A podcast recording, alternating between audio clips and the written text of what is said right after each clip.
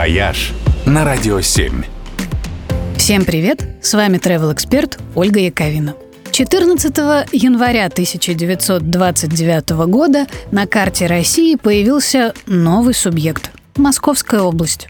Она объединила окружающие Москву губернии и получилась здоровенная административно-территориальная единица.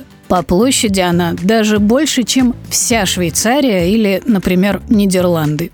И площадь эта густо усеяна достопримечательностями. По количеству объектов культурного наследия Подмосковье входит в первую пятерку регионов Российской Федерации. Их тут более шести с половиной тысяч. Так что обычное, несколько пренебрежительное отношение к Подмосковью как к туристическому направлению совершенно не оправдано. Московская область действительно интереснейший регион для туризма, в том числе для зимнего. Ведь мало где зима выглядит так красиво, как, например, в уютных подмосковных городах – Зарайске с его самым маленьким в России Кремлем или в Коломне с ее блинными, калачными и неимоверным количеством музеев.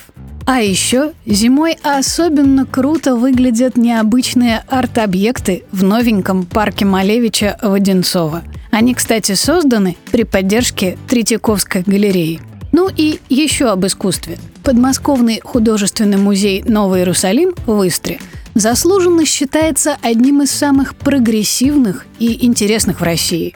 Вот прямо сейчас там, например, идет крутейшая выставка со всеми великими фламандцами от Брейгеля до Рубенса.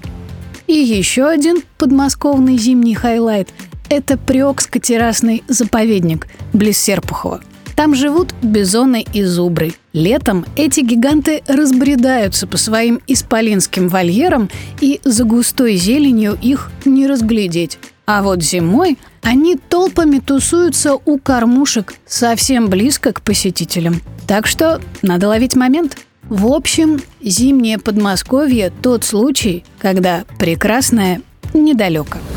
«Вояж» только на «Радио 7».